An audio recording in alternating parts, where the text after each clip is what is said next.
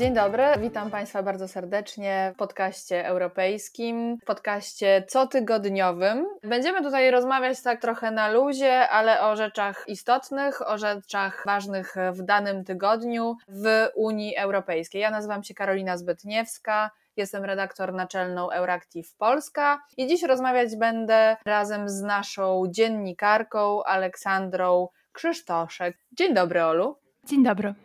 Więc dzisiaj Ola opublikowała artykuł dotyczący tego, że Parlament Europejski przegłosował zatwierdzenie wieloletnich ram finansowych. Nie brzmi to dobrze, jak to wiele rzeczy w tak zwanym eurospeaku, w tym języku specjalistycznym ekspertów do spraw unijnych. Co to są te wieloletnie ramy finansowe? Wieloletnie ramy finansowe to, najprościej mówiąc, unijny budżet, który w następnej perspektywie obejmie lata od 2021 do 2027 roku. Oczywiście Unia Europejska zatwierdza oddzielny budżet na każdy rok, jednak takie generalne ramy określane są właśnie w takich perspektywach finansowych, zwanych wieloletnimi ramami finansowymi. No i co? No i jaka jest wysokość tym razem tych wieloletnich ram finansowych, czyli 7-letniego budżetu unijnego na kolejne lata? W następnej perspektywie będzie to 1 074 miliardy euro. Także widzimy, że jest to duża suma. Do tego oczywiście dojdzie jeszcze tak zwany fundusz odbudowy Next Generation EU, przeznaczony na odbudowę europejskiej gospodarki po kryzysie wywołanym pandemią. Także tych pieniędzy będzie jeszcze więcej. I pojawia się też kwestia, która jest dla Polski, ale nie tylko dla Polski, szczególnie istotna, czyli słynny mechanizm pieniądze za praworządność. Unia Europejska przyjęła ten mechanizm w czasie zeszłotygodniowego szczytu Rady Europejskiej, jednak zgodnie z przewidywaniami zarówno rząd polski, jak i węgierski odtrąbiły sukcesy, że udało im się zrealizować swoje zamierzenia, czyli nie będziemy karani w cudzysłowie za to, co robimy na naszym krajowym podwórku, ale z drugiej strony kraje, którym zależało bardzo na powiązaniu pieniędzy unijnych z przestrzeganiem unijnych wartości, takie jak na przykład Holandia, czy Parlament Europejski, który tutaj też bardzo, bardzo się starał, żeby ten mechanizm został w wypłatę unijnych pieniędzy wpisany, też odtrąbiły sukces. I jak to wygląda ostatecznie? Bo jest mowa o 1 stycznia 2020 roku. To jak jest w końcu, kiedy mechanizm pieniądze za praworządność wejdzie w życie? Tak,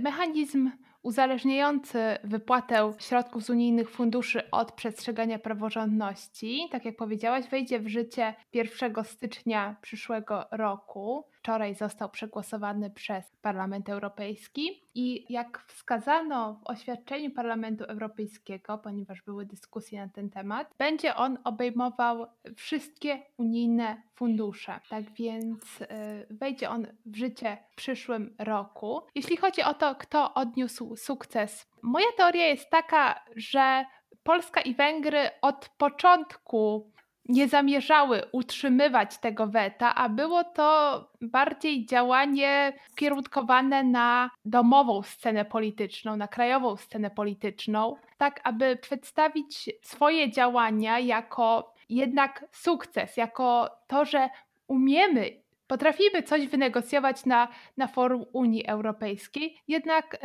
Polska ani Węgry wcale nie miały interesu w tym, żeby wetować budżet i fundusz odbudowy, tym bardziej, że ogromne środki z tych funduszy popłyną do tych krajów, zwłaszcza do Polski, która, przypomnijmy, jest największym beneficjentem unijnych funduszy, także to jest absolutnie w interesie Polski. No tak, ale takie jest życie polityczne, że gramy najczęściej na swój własny krajowy rynek, zwłaszcza, że tutaj rozgrywki wewnątrzkoalicyjne na polskiej właśnie politycznej scenie grały bardzo dużą rolę z ministrem sprawiedliwości Zbigniewem Ziobro, tak naprawdę motywującym na swoje własne sposoby premiera Mateusza Morawieckiego do jak najtwardszej gry do końca.